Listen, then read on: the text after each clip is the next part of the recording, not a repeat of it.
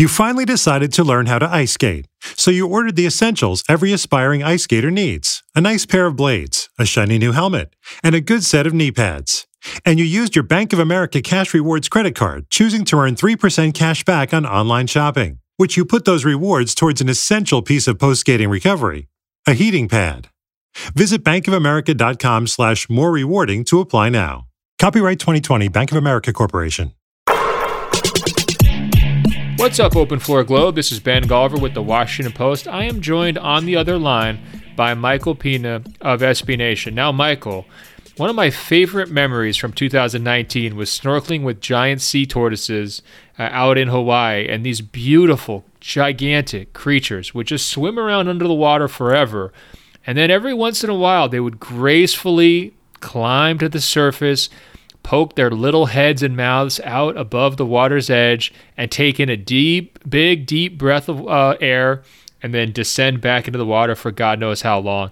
And I feel like one of those giant tortoises right now, Michael. I think you are too. We've been through a crazy, you know, kind of two week stretch here with the trade deadline, with the unfortunate passing uh, of Kobe Bryant and the eight others uh, on the Calabasas uh, helicopter crash.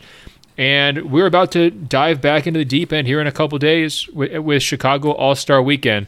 So, what I thought we would do is use this episode to take a breath, to kind of pick up some of the pieces from the last few weeks, and to set the stage uh, for what should be a really fun upcoming weekend uh, in Chicago. So, Michael, one of the things that we have basically completely ignored uh, over the last month or so has been the Toronto Raptors. They have not lost a game, and we're, we're talking on Monday. They have not lost a game since January 12th.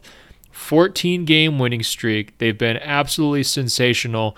And I think it's time that we pay them a little bit of respect. I'm sure a lot of termites out there are expecting it from us, demanding it from us, Michael. So tell me this what has struck you the most uh, about this Toronto Raptors uh, recent push and how seriously do we have to take them? Like, do we need to start putting them back into this contender conversation, this you know potential back-to-back title conversation, which nobody saw coming six months ago?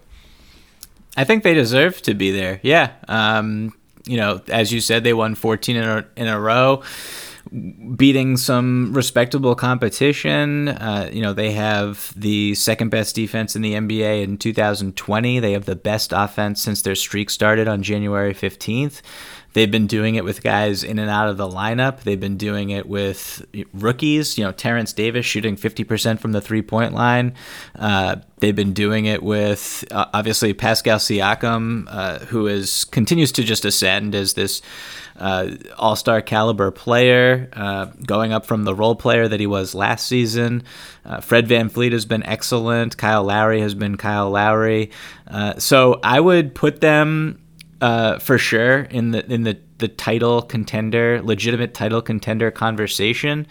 And it's just it's super remarkable because you look at where you know you, you go to they, they win the championship they lose a player who in my opinion is the best player in the entire world. And you're not supposed to still be good when that happens. You're supposed to take a significant step backwards and they have not done that Right. Now, I love how confident and how forthright you are in your analysis. I mean, I, I want to disagree, but I find myself leaning on conventional wisdom to be like, oh, come on, they're not going to be in this conversation, right? Like, that's the best argument is that we haven't seen it before.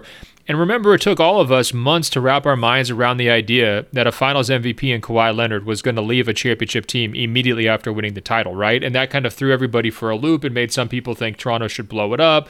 I, I was really never in that camp but I didn't see them being this good and this fearsome. I mean, it's been elite play on both sides of the ball here recently.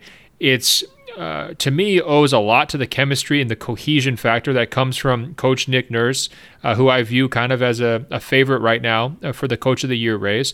But it also comes from a lot of experienced players who have played a lot of minutes together, and they're clicking on uh, you know both sides of the ball, and they're also very versatile. So it doesn't really matter how you play; they can play your style, or they can match up with your style and take you out of what you want to do.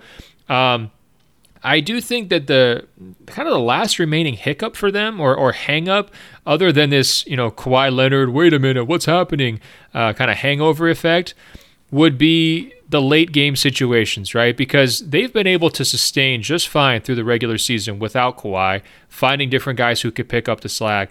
But if you get into the playoff moments, you know, like the four bounce buzzer beater type of moment where Kawhi's often bailing out their offense late with that incredible mid range game and the turnarounds and everything else, are you concerned at all that, you know, maybe uh, they're not a true uh, title contender this year because where do they go with the basketball late in the fourth quarter? Is Pascal ready to be that guy? Is Lowry going to have to do it more often? Can they just do it as a uh, you know a by committee type approach late in games? Are you really convinced that they have what it takes in those kinds of situations to get it done here, um, or is this going to be a situation where like maybe the pre Kawhi Raptors, right, where uh, a lot of times late in games they didn't necessarily have the answers that they needed in part because DeRozan just wasn't that guy, and in part because they didn't have that shared experience yet. Yeah, I think that's something that we won't know until we see it. But you know, just trying to compare this team with the pre Kawhi, uh, you know, those DeRozan, Lowry teams with Dwane Casey at the helm. I mean, I just think that the the confidence that you get from winning a championship is humongous. Um, the as you said the cohesion with everybody on the same page the the different types of lineups that they play the different styles that they're able to deploy particularly on the defensive end and it is it is a leg- it's a fair concern i would say to not have a a guy who you know 100% is going to be able to close out a tight playoff game. I mean, I will say just this season, you know, they have the sixth best offense in the clutch. Uh, they have a top 10 defense in the clutch. They're 18 and 10 in those situations when uh, they're in those situations. So, uh, it's going to be interesting. Obviously, the regular season is not the playoffs, and you want to see Pascal Siakam rise to a new level, uh, a level that we did not see from him in the playoffs last year when he struggled a little bit uh, from, you know, in the first round. They had Jonathan Isaac on him, and he did a pretty good job. In the second round, Embiid was just, you know, he would sag off of Siakam and dare him to shoot, and the Bucks pretty much did the same thing in the conference finals with uh, Giannis Antetokounmpo, who you know they did not want to put Giannis on Kawhi. They just kind of let him roam off of Pascal, and that worked. So obviously, it's a different situation now. Pascal is hitting pull-up threes. He's way more confident from the perimeter. No one's gonna let him shoot. That's just not a recipe for success. But I want to see if he can create shots for himself and others when defenses, the best defenses in the league, are gearing up to stop him in a seven-game series. Yeah, I think that this team has bucked the conventional wisdom, which says you're going to fall to pieces when you lose your best player after a title season. And I think that they're about to to buck the conventional wisdom, wisdom, which would say, okay, if you don't have that, you know, like prototypical go-to wing late in games, you're going to fall apart. To me, the regular season clutch numbers that you're describing are pretty darn convincing, especially because uh, every key member of their group is on the same page, right? They don't have any competing interests. Like who I mean they have guys who are coming up on contracts, but they also all those guys are most of them anyways are either late in their career um, so you know it's not like you know, this this life changing moment for them, or it's a player like Fred VanVleet who can feel very confident he's going to be taken care of because of the excellent season that he's had there in Toronto, right? So um, you know I just to me when I'm seeing what's driving this particular 14 game winning streak is just a lot of very intelligent, high IQ players who are bought into the vision, who are playing hard, and who are playing hard for each other, right? That's the most important part. They're on the same page. If there's injuries, you just plug somebody else into the system and it goes forward. It's really hard to capture. You don't see it very often. You certainly rarely see it uh, after a superstar leaves to this same degree, but they've got it. I think they're really, really scary as a playoff threat, Michael. And I say this as someone who sort of has this perpetual daydream of Giannis enjoying a coronation this year. And I don't think that I've, you know, to be honest, have taken Toronto that seriously as a Bucks threat uh, until you know this recent winning streak. But when you look at a team that comes in not only with championship confidence and that experience, not only with a great coach in Nick Nurse, uh, who just seems to have this knack for pushing all the right buttons in a way that just Dwane Casey never did there in Toronto. But you also have a team that comes in with zero pressure or expectations. I just think that they're so dangerous because of those unique circumstances, right? I mean, if they get down in a series, no one's going to say, oh, the Raptors are choking like they might have a couple of years ago. And look, we all enjoyed doing that. That was a really fun era. Calling the Raptors out for choking was just great times on basketball Twitter. but they're not going to face that this year, you know? I mean, assuming that they get out of the first round easily, and, and I think that's a safe assumption. Like if they're in a second round series, whether it's Boston, Miami, Philly, if they get down, uh, the sky won't be falling. Um, and if they happen to get up against a favorite team like Milwaukee, it's going to put all the pressure on the favorite. So, uh, I don't know. Do you agree with my assessment there? Like they're sneaky dangerous right now just because of where they are in the life cycle of their franchise and and the perceptions around uh, you know Kawhi Leonard's departure. Yeah, I think you knocked that out of the park. I agree 100%. I would say that they are, uh, you know, right now below the Milwaukee Bucks just in terms of Eastern Conference pecking order. The Bucks have uh, rightfully separated themselves from everybody else. They're 45 and 7. They're on a historic pace right now. Uh, could win 70 games. They have Giannis Antetokounmpo who is ridiculous. Um, I would say, you know, Toronto's right on par right with the Boston Celtics, maybe a little bit in front of the Miami Heat right now. Uh, not just standings, just kind of how they're built and what I expect from them in the playoffs as well. And I would take Toronto, you know, if the Celtics, whichever one of those teams had home court advantage, I think is the one that I would select to advance if they were to face off in a playoff series. Um, I would say the Raptors, you know, are head and shoulders above the Philadelphia 76ers. I'd say, as we saw this past week with how they defeated the Indiana Pacers uh, two times, uh, including uh, this come from behind dramatic victory at home with Serge Ibaka hitting a three. It's just like when you need big shots, when you need big plays, they know where to go. They don't get flustered. They have extreme confidence, and I don't think anybody really wants to play them. Yeah, I'm glad you mentioned the home court thing about Toronto and Boston. I mean, can you imagine winning 14 straight games uh, and you only have a game and a half lead uh, over the Celtics uh, for that number two seed because Boston happens to be on a seven game winning streak themselves? I mean, it's impressive stuff going on uh, there. And everybody knows I'm a child of the Western Conference, but even I can tip my hat to the way those teams are playing.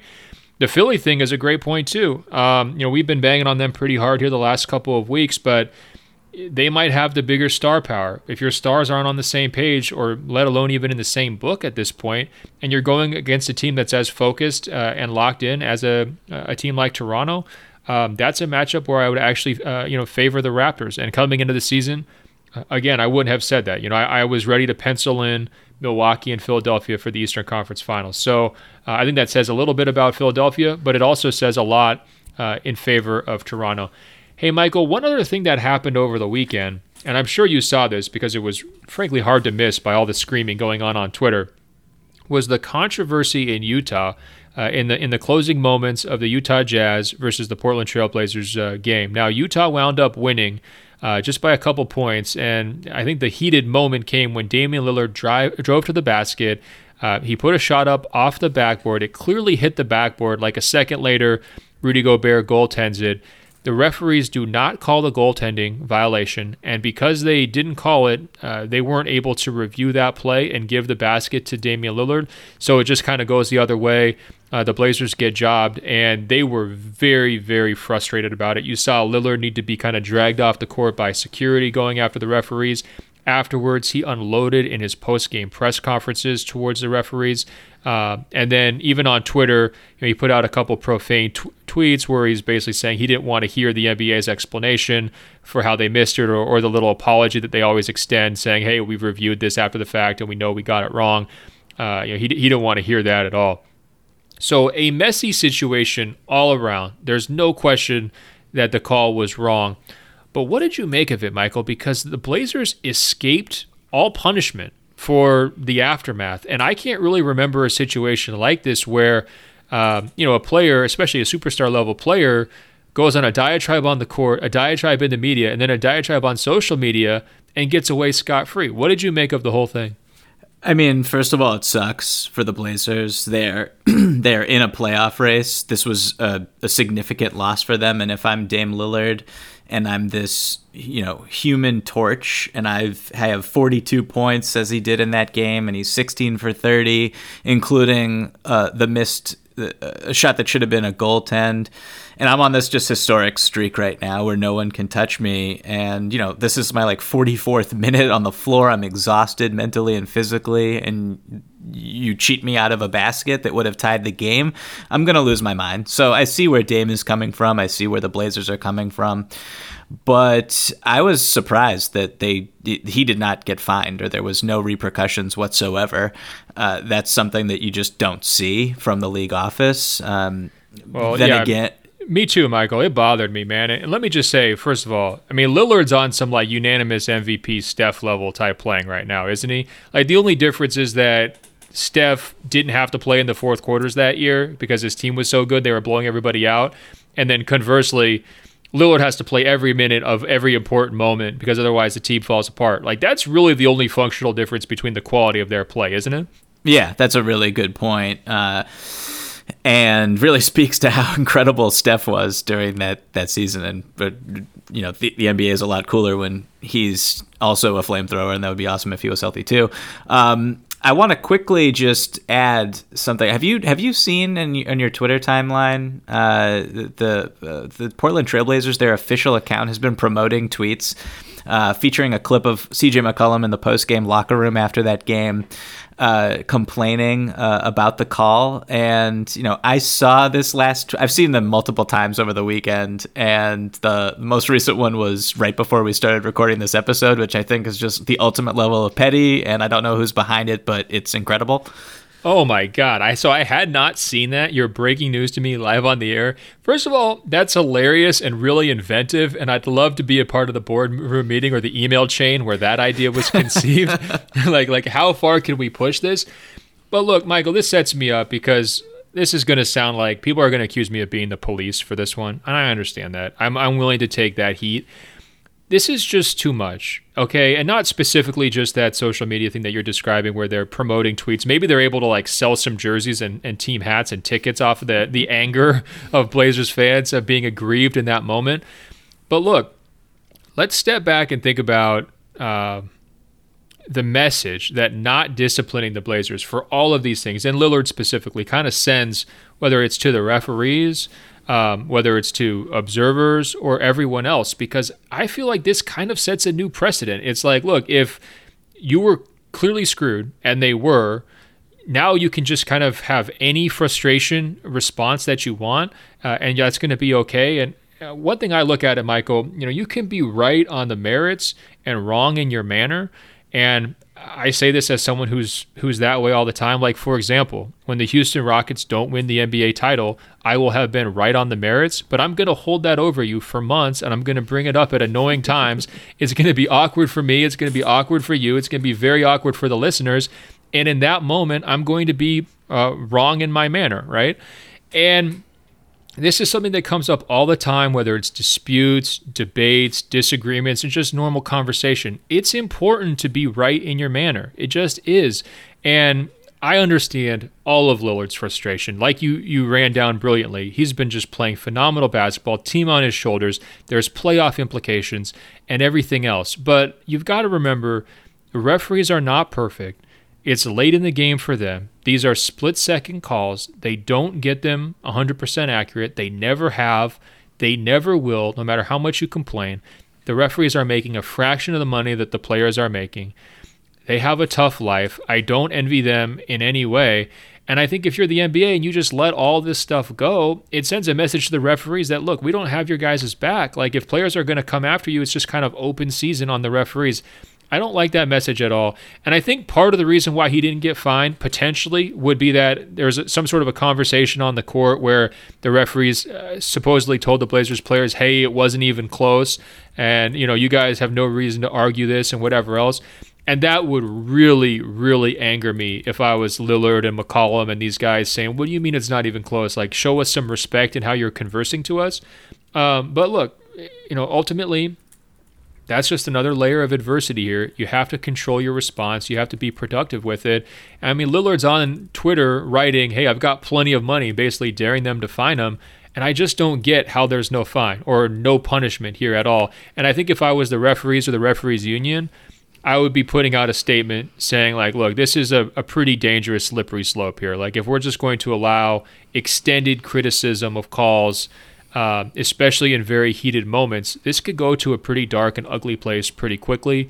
And that's not Lillard's fault, right? But that's just how you know, uh, precedents work. You know, people are going to be pushing the line in favor of competitive advantages, and if they feel like they can do that, the referees are going to be the ones who winds up losing. And if the referees lose, I guess my argument is we all lose. Ben, that's a that's a great cogent argument you made right there. I just want to say that if the Rockets do not win the title, I'm going to find all of your worst tweets and promote the hell out of them. So good luck. Good looking forward to that. Well, that's great. So you're gonna have the Blazers marketing budget uh, just trying to slander me on social media for 48 hours. That would be a fair response, Michael. You might be right on the merits, but you would be wrong in your manner. That's all I'm going to say. Let's just all keep that in mind as we go forward in the heated moments of our day, right? It, just doesn't do anyone any good uh, to respond to adversity like that. After the trip, I drove my van back with all my equipment. I could hear a little bit of whimpering and crying. When Eldon Kidd, a father of five running rafting tours through Mexico, found two Guatemalan girls stowed away in the back of his tour van one night, it changed his life forever. They pleaded with me, Can you bring us to the border?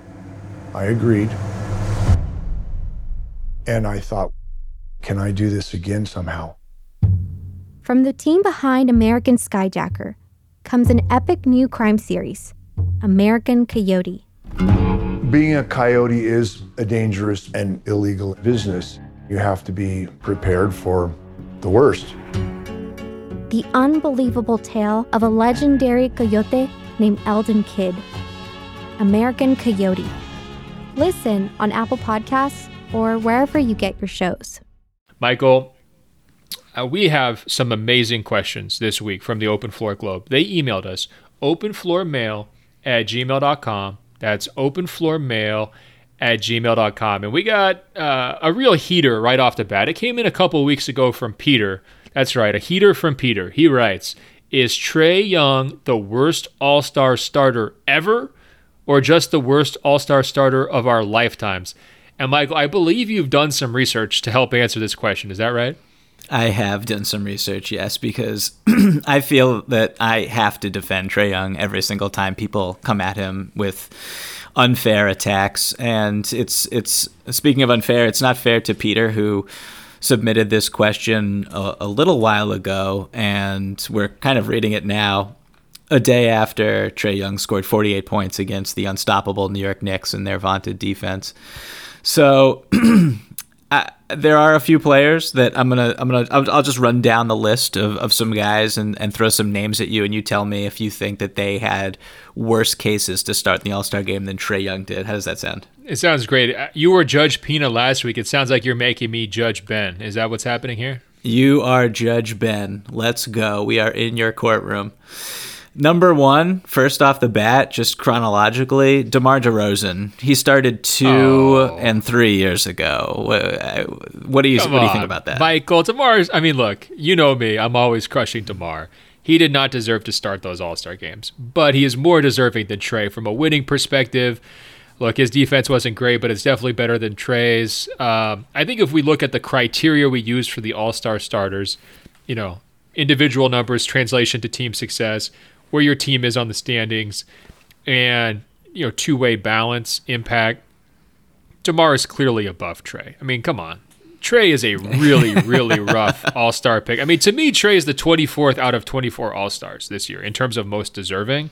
And I, I, you would never be able to say that about DeMar, even though he was a fringe pick a couple years for me. Okay, that's fair. Uh, next up, I'm going to go with Pau Gasol. Uh, in 2015, he started the All Star game playing for the Chicago Bulls at the ripe age of 34. Oh, what do you man. think about that? Man, man, man. Now that's a tough one.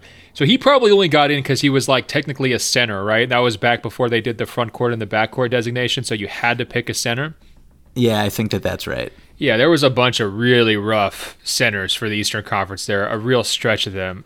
At the same time, I mean, Paul's still uh, Pau's still giving you more impact all around than Trae. His team was definitely better than the Hawks. I mean, this is just such an extreme example where a guy's numbers kind of carry an asterisk going into this conversation in Trae Young because their their team is so horrible and there's so little around him. I, I think that Pau is definitely the more conventional All Star pick than a Trae Young. I don't know if that makes him more deserving, but I wouldn't want to unseat him in this conversation strictly for Trae Young. So I'm still going to take Pau. I'm sorry, man. That's fair. I, I disagree. So much of the fiber of my being, every fiber of my being disagrees with that point, but it's okay. We'll move on. No, no, no. Uh, well, explain that. Why? I mean, why is that one uh, kind of needle you so much? I mean, what's the defense of Trae? Just that well, I'm just if like, you put him Trae, on an average team. No, I mean, tr- look if if you put 34 year old Pau Gasol on this Atlanta Hawks team, they're a disgrace. Like, I, what is like? Are they? They have easily the worst offense in the NBA when he's on the floor. They have. I mean, Pau Gasol at that at that point was not like this ridiculously talented defensive player. I mean, when he went to the Spurs right after that, he was this rim protector, and they wouldn't let him leave the paint. But like in the NBA today, it would just be. It's it's difficult to compare eras. I mean, the league has already changed so much since then, but I, I just Trae Young is just an incredible offensive player. No, so fair points. I think the the real value of this exercise is just to point out how weak these Eastern Conference All Star rosters are. I mean, come on, none of these guys would ever ever start in the Western Conference. But I digress. Continue. Speaking of, next up, next up we have Andrew Bynum, who started wow. the 2012 All Star Game. So, what are your thoughts here, Ben? Andrew Bynum not only did his career end abruptly and age the opposite of gracefully, but I also think he's a strong candidate for one of the guys who would have adjusted the worst to pace and space, right? Like I just remember when he like just speared JJ Barea out of the air during the playoffs that one year in one of the most vicious acts we've ever seen. I think that would have just repeated itself over and over and over out of frustration over the last six years as teams try to like you know force him to to guard like small forwards in space and like super small ball lineups. I just don't think he would have had any patience at all for you know defending in space or rotating defensively or any of the other things that have annoyed big men here over the last five years. At the same time, though, come on, man. Bynum had a nice stretch. Look, the window was only open briefly right? It was only a little draft, but he was a really good two way player. You know, seemed like a future Hall of Famer there for about 18 months. So I, I, think I think Trae Young is clearly a less deserving All Star starter than Bynum. Sorry. Uh, okay, uh, just real quick the uh, the going back to the Barea uh, hip check when he was midair.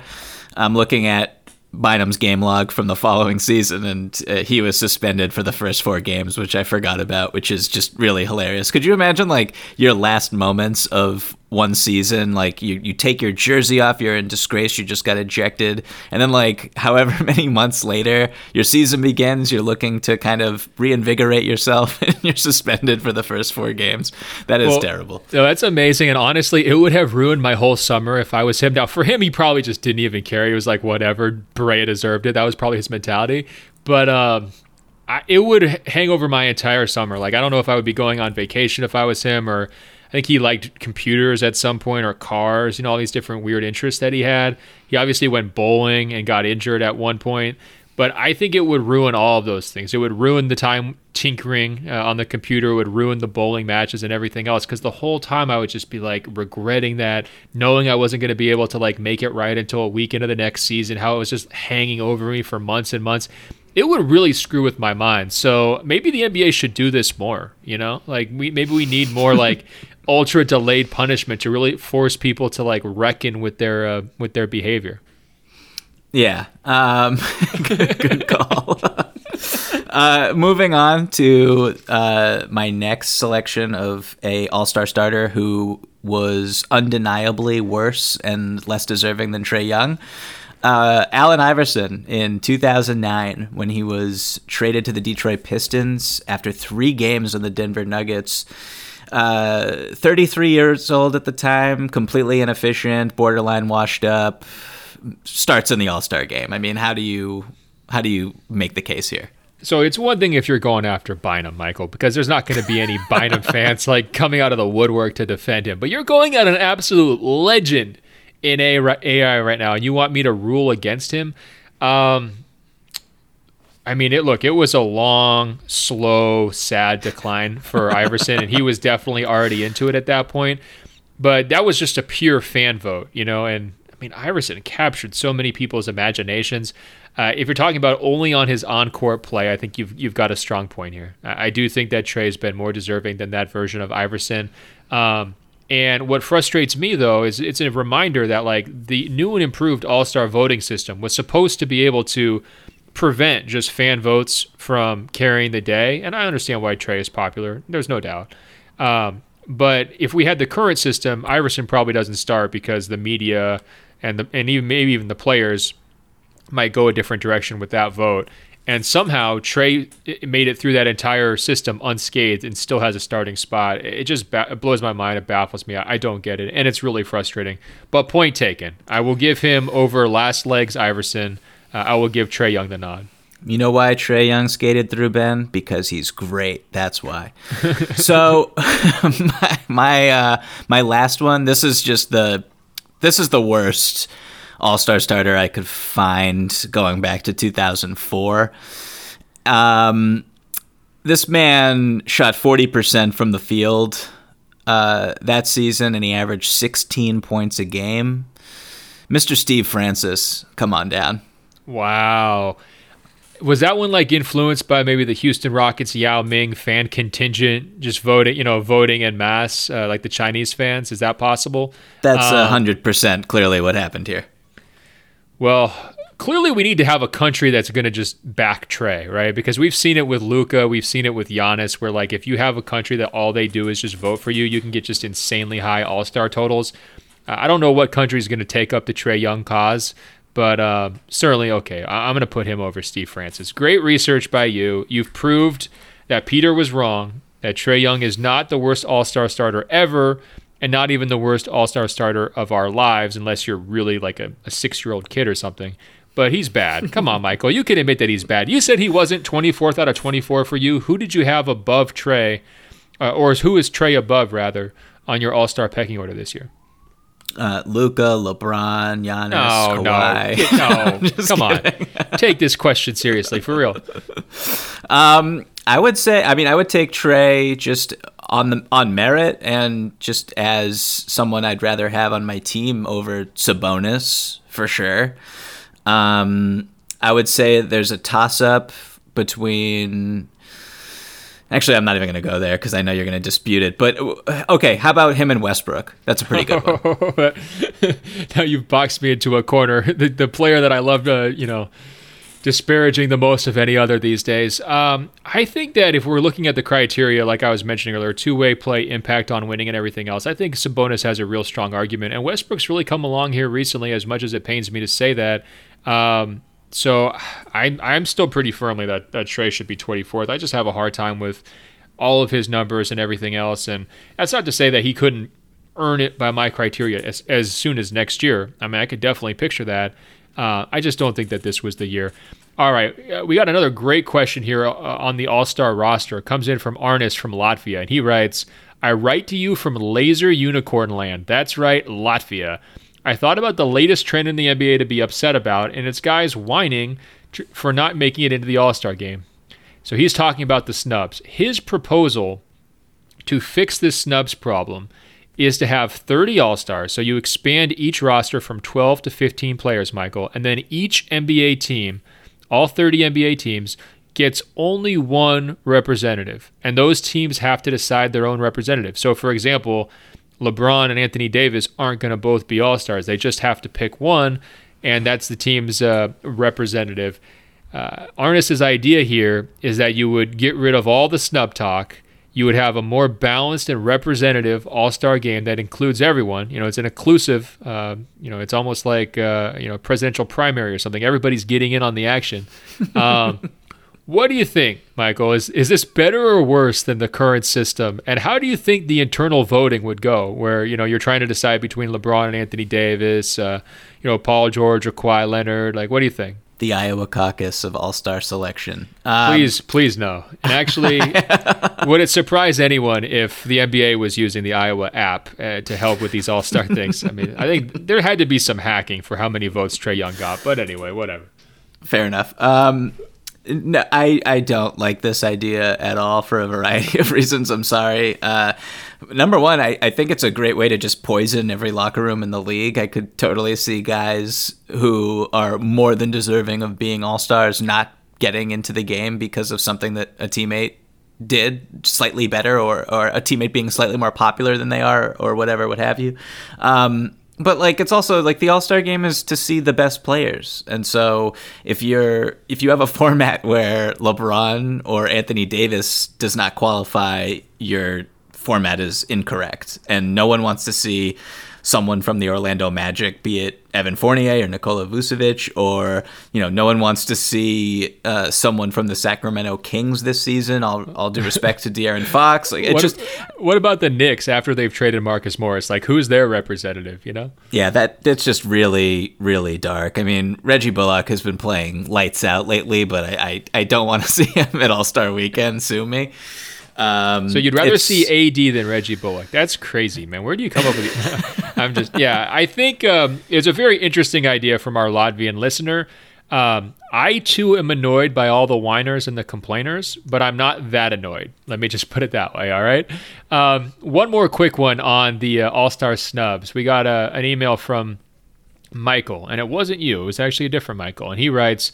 Guys, I listened to your All Star Selections episode and loved it, but I was surprised that uh, both Ben and Michael had Paul George firmly on your roster as a reserve. Full disclosure, I'm a Pacers fan, but I still like Paul George because I remember how bad things were for five years before we drafted him. Um, when healthy, George is a potential MVP and an all star starter, but he hasn't been healthy enough this year, and I don't think he deserved an all star reserve spot on your rosters. And as it turned out, Michael, you were right. He didn't get the all star reserve spot. He told uh, media members when I asked him that he didn't feel like he deserved it. So he actually went the other way from the whiners and the complainers and basically said, look, I acknowledge the weakness of my case, which is that I was hurt for a lot of the season and I'm looking forward to watching Kawhi Leonard in the All Star game from a beach, uh, an undisclosed beach. So uh, uh, that's how seriously he cared about uh, his quote unquote snubbing. Michael, uh, we should look back on this one though, because do you think that you and I just fell into a trap of you know making reputation picks on Paul George's behalf? Yeah, I, I, I speaking for myself, I'm definitely guilty of it, and uh, the, Michael here, the the emailer is not the first person to point it out to me after our All Star Selection episode first aired. Uh, it was definitely a reputation pick for me above anything else. Uh, you know, Paul George, when healthy this season, has been really good. The Clippers have been incredible when he is on the floor with Kawhi Leonard in particular. Um, and he's just he's one of the best two-way players in the league and the all-star game is a celebration of the best all-around players. So he, that's why he was on my team. I mean he made he was uh, you know top three in mvp last season. I don't know if that's something people have already forgotten right behind Giannis and james harden. Um, with Russell Westbrook as his teammate before the shoulder injury kind of derailed their season. So, right. and he's also uh, just been incredible this year too. When healthy, he's been a yeah. stud, and you know, playing for one of the best teams in the Western Conference. I mean, I think that his case is really, really strong across the board, except for the availability factor. And I think ultimately, like, it comes down to him versus Brandon Ingram. He's better than Ingram offensively, defensively. His team's better, the winning, the translation to winning, all of it. But the big hangup is that you know Ingram's been on the court a lot more than Paul George has, and you know when I was making my picks, uh, it was before Paul George's most recent injury, and I think that's kind of what tripped me up. I just assumed he was going to be back on the court and healthy, and I was willing to excuse his shoulder absence off the top of the season because he had played so well. But you know the nicks and bruises along the way should be taken into account, and I think the arguments eh, on behalf of, of Ingram are very convincing um, you know, or even just the arguments against Georgia are pretty convincing as well. Hey, Michael, here's a crazy question from Kevin in Australia. Shout out to all the boomers who are always listening. He writes, the trade that I wanted to see at the deadline and that I want to see this summer is Joel Embiid for Karl-Anthony Towns. If you put Embiid in Minnesota, they're probably better. And if you give Philly an above 40% shooting center who hopefully will play defense when he's paired with Simmons, that could be a squad. What do you think, Michael? This is a, a nice outside the box idea from Kevin in Australia. Are you in or out on this trade? Uh, Kevin, this is genius. I am jealous that I did not think of it and write a 2,000 word column about why it works for both sides. Unfortunately, we're not going to see a trade like this. I would I would be highly skeptical of it actually happening because front offices are uh, you know they pride themselves in in in in loving what they own more than what is out there. So I think Philadelphia's front office thinks that Joel Embiid is better than Towns, and Minnesota's front office thinks that Towns is better than Embiid. So fit issue aside, uh, you make a lot of really good points, and I think that having Towns, a three point shooter who is different in terms of how he gets his three point shots and the volume he takes them and the accuracy than than Embiid, who's who likes to shoot threes, but it's not the same. He does not space the floor. Teams want him to shoot threes. Teams do not want Karl Anthony Towns to shoot threes. So if you put him next to Simmons, it just increases the driving lanes, and then you add in uh, you know the defensive issues that that Towns has had in Minnesota, you put him in a different system with Al Horford and Ben Simmons, who's going to make an all defensive team, and that's just a that's just a really interesting situation. Now, I don't. Another reason why I don't think that it's going to happen is that if you're Minnesota, you trade for Joel Embiid, and uh, you know he's leaving the second he can in free agency, or he might not even take the flight to Minnesota. That's the type of person I think we've seen for person we, we've seen this year from Joel Embiid. So, uh, uh, you know, on paper, this is brilliant, and I would love to see it actually happen because I think both sides would be the better for it. But in reality, we're just we're never going to see it. Yeah, I mean, look, there's a lot that goes into trading superstar level players, and to try to trade two of them for each other, I mean, there's so many extenuating circumstances beyond just the basketball fits, uh, as Michael described. Here's one of them, though, Michael. I mean, put yourself in Elton Brand's shoes, right? Like you've painstakingly constructed this roster with, uh, you know, trying to build around Simmons and Embiid, and you've you've taken the Jimmy Butler plunge, then you've traded him away, then you've paid Tobias Harris all that money, and you know you've turned your roster over multiple times trying to get it work with the uh, with these guys. If you do reach the summer and things do not go well in this playoffs, and you really are considering this idea of an Embiid trade wouldn't it be really hard to resist a spite trade after all of these years of maneuverings? Like I'm picturing the Embiid trade that will need to also include Simmons. So you're sending those two guys who haven't been able to make it work with each other together to whatever their next destination is. And so here's what I propose. What about if it's Simmons and Embiid for Karl Anthony Towns and D'Angelo Russell? And you basically are just swapping those duos into their new environments and you're saying, you know what, Simmons and Embiid, thanks for nothing over the last three years. You're going to be have to stuck with each other until your new team trades you and splits you up. What do you think about this uh, devious idea uh, on my behalf? I love where your head goes sometimes, Ben. This is just this is perverse. Uh, um, if you know, it, it's as difficult enough to make one trade one superstar. I don't think that they're going to be trading their the the bedrock of their respective organizations. Um, but yeah, I like I like where your head's at, and I just want to quickly throw out like as we're recording, uh, ESPN's Brian Windhorst has reported that teams around the league are actually thinking that Embiid could be traded soon. So. Um, that's an interesting wrinkle here. So this question is actually it seems insane, but it's also steeped in reality.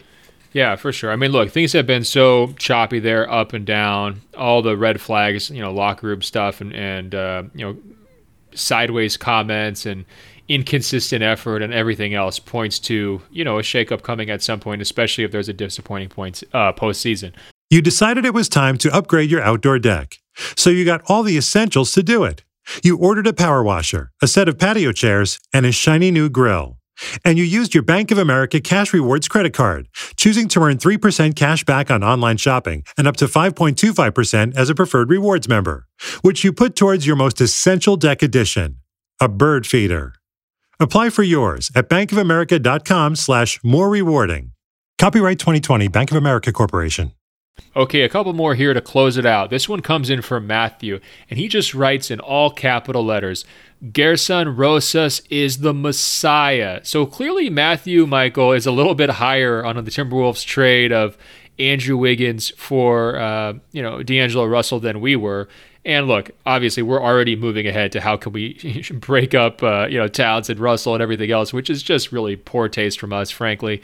Um, in that last question, I guess we were being a little bit facetious, but um, I think Matthew represents some real genuine optimism that came out of Minnesota over the last 72 hours. And you saw it at the uh, airport where you know all the employees and fans are meeting Russell, and you know, he went out to the center court uh, and gave a little pregame speech, trying to fire up the crowd a little bit. What'd you think of that speech? The, the speech was uh, interesting. It looked like D'Angelo was not aware that he was going to make a speech until five minutes before someone passed him a microphone. Uh, it's it always reminded, dangerous. It reminded me of someone at a rehearsal dinner where you know they're four cocktails in, and they someone asks if anybody wants to say a few words to the bride and the groom, and they take the mic and they just have no idea what's coming out of their mouth. So that's that's something that Minnesotans have to look forward to uh, for the next three or four years. Is just the spont- spontaneous brilliance from D'Angelo Russell. Um, he has this affect where he's like 25% disconnected from reality at all times. I think it's intentional. And if it is intentional, he's pulling it off. If it's not intentional, I'm worried about it. Frankly, I'm worried either way. I would just prefer someone fully connected to reality. But, um, you know, it's, I guess it's his thing. So uh, he's going to go with it. But anyway, I guess my, my real point here, though, Michael, was we should engage in these uh, pro Timberwolves voices a little bit here and walk through why they're so excited. And I think one aspect that I definitely missed in my post trade coverage was this idea that trading Wiggins for them is addition by subtraction. And you could talk about all the benefits of having Wiggins in Golden State. The fit is better than Russell, uh, Harrison Barnes 2.0. You're getting something back in the series of trades that started with Kevin Durant's departure and everything else. But for Minnesota, I think their whole franchise really plateaued when Wiggins plateaued in basically in years three and four, right? And I think it had an impact on um, you know the Butler experience, no question. I mean, he's he's ripping Wiggins on his way out, or, or ripping the young guys on his way out. I don't think that's you know some big secret. I think it also had an impact on Towns and his night to night commitment uh, effort. Because if you're the superstar player and you're saying this guy's my sidekick, can I count on him? You know, those are tough questions to be asking. It's hard to stay motivated there. And so I do think that there will be a natural relief of tension, a natural increase in happiness and excitement by just being able to flip the page there. And that's not a huge knock on Wiggins. I just, it's a natural thing that happens if a guy comes in with huge expectations and he's the number one pick and he gets the big contract um, and everything else. So, you know, to me, um, yes, they, they parted with a lot of pieces to get there, you know, the Teague factor, the Covington factor, the Wiggins factor, and everything else. But it is uh, reasonable to say, if you're a Timberwolves fan, look, those guys weren't necessarily long term pieces for us.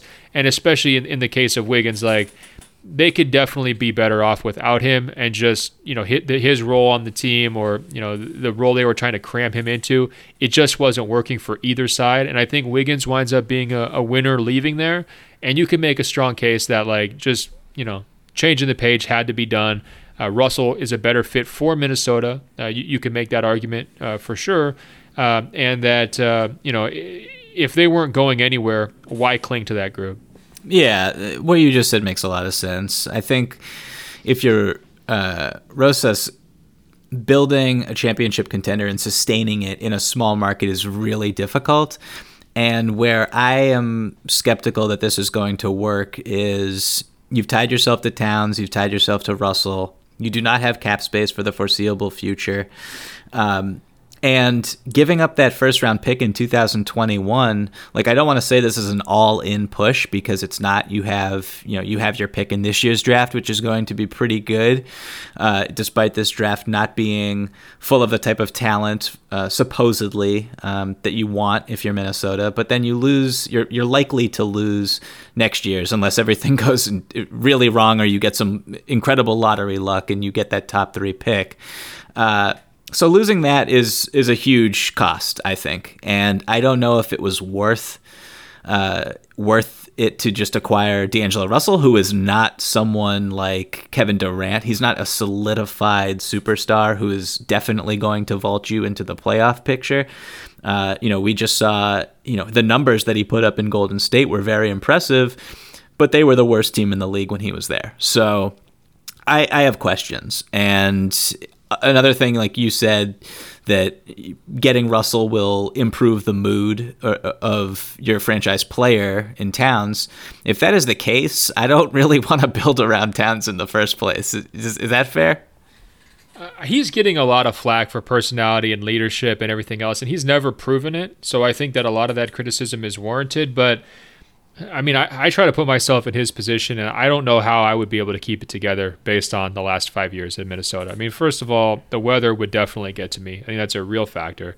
Second of all, the constant changing of pace uh, or, or changing of uh, direction with the front office, with the Jimmy situation, uh, with Wiggins not being able to kind of do it and put it over the top, and even just the point guard options they've cycled through there over the last few years, all of it would be a real bummer.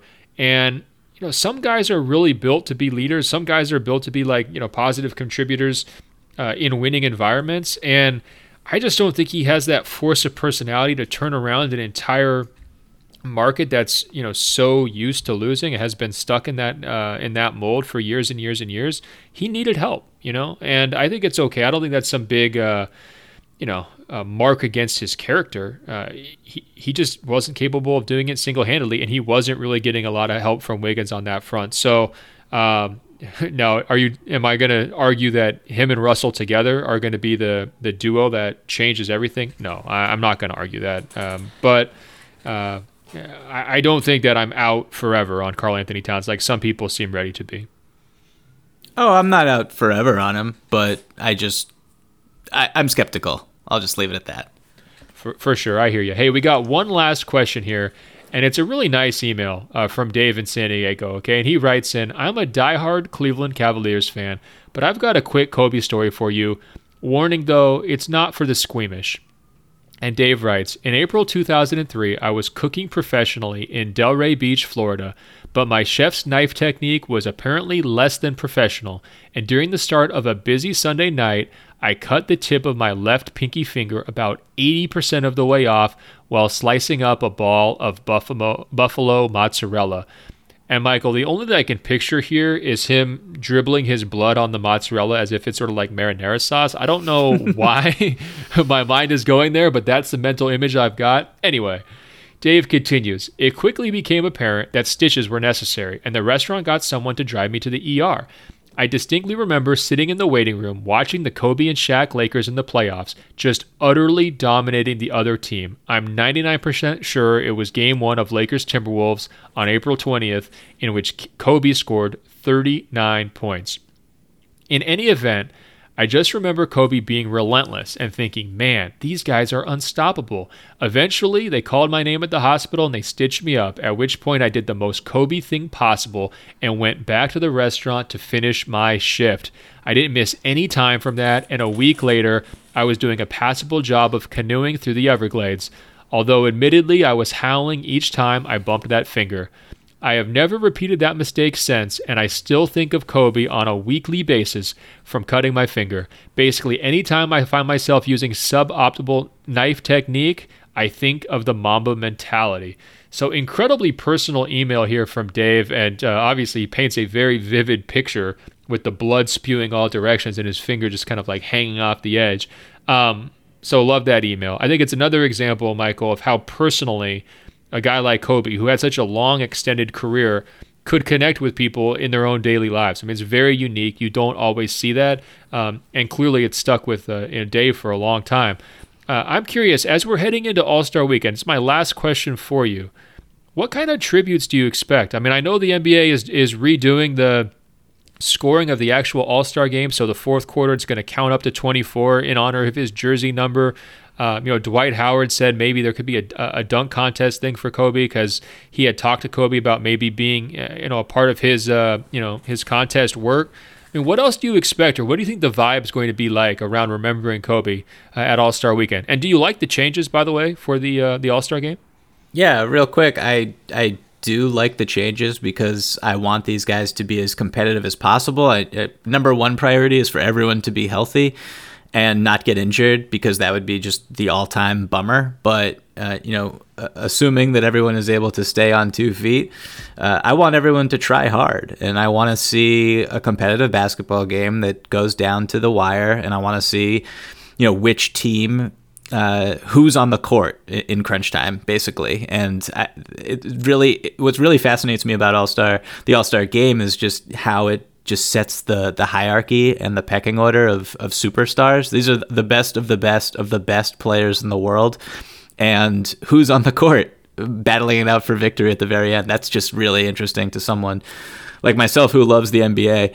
Um, to speak about the the tributes, I think it would be really cool if uh, the actual All Star game had the uh, eight second violation and twenty four second violation. Uh, tributes at the beginning of the actual contest and actually every single contest that includes rising stars and, and everything else oh man michael i didn't even think of that this could be the first 24 second violation in all-star game history right i mean like honestly, like I'm not trying to be funny about it. Like, has there that can't have happened very many times? No, ex- exactly. Um, so I think that that should definitely happen. And I mentioned this on an earlier episode, but it would be awesome if everyone who's participating in the dunk contest did a, a Kobe dunk that that he did. They tried to pull one off from the '97 dunk contest, I want to say.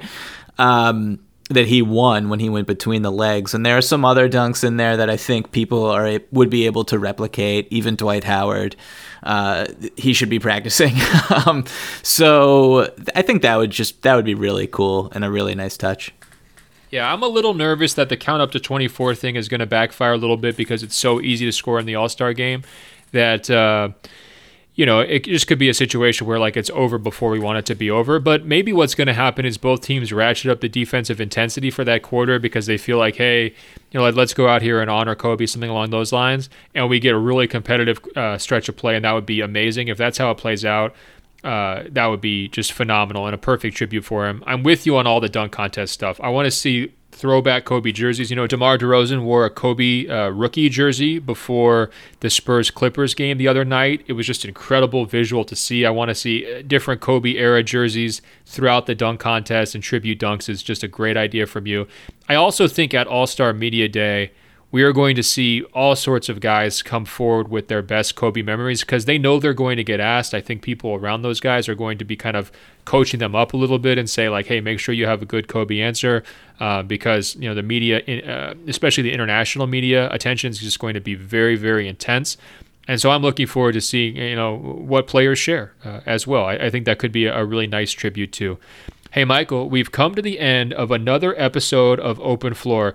And a quick programming note you and I are going to double back later this week and we're going to do an All Star Weekend preview before we get to Chicago. So we're going to lay out all the events, pick our favorites to win it, run through everything, and also probably you know, take some more questions from the Open Floor Globe on the All Star Weekend experience itself. So go ahead and email us openfloormail at gmail.com, openfloormail at gmail.com. And Michael, they can find us on Apple Podcasts by searching for Open Floor. That's two words. When you find our page, scroll down. It will say rate and review, tap five stars. It's just that easy to help us spread the word. Michael is on Twitter and Instagram at Michael V as in Victor Pina. I'm on Instagram at Ben.Golliver. I'm on Twitter at Ben Golliver. Be sure to go that to that page on Twitter uh, look at my uh, bio. It will have a link to my Washington Post weekly newsletter. This week, I have previewed the slam dunk contest, contestant by contestant, telling you what to expect. It was a fun thing to write, and I think it'll be a fun thing for you guys to read as well. Hey, Michael, until later this week, when I will see you in Chicago, I can't wait. I will talk to you. See you soon, Ben.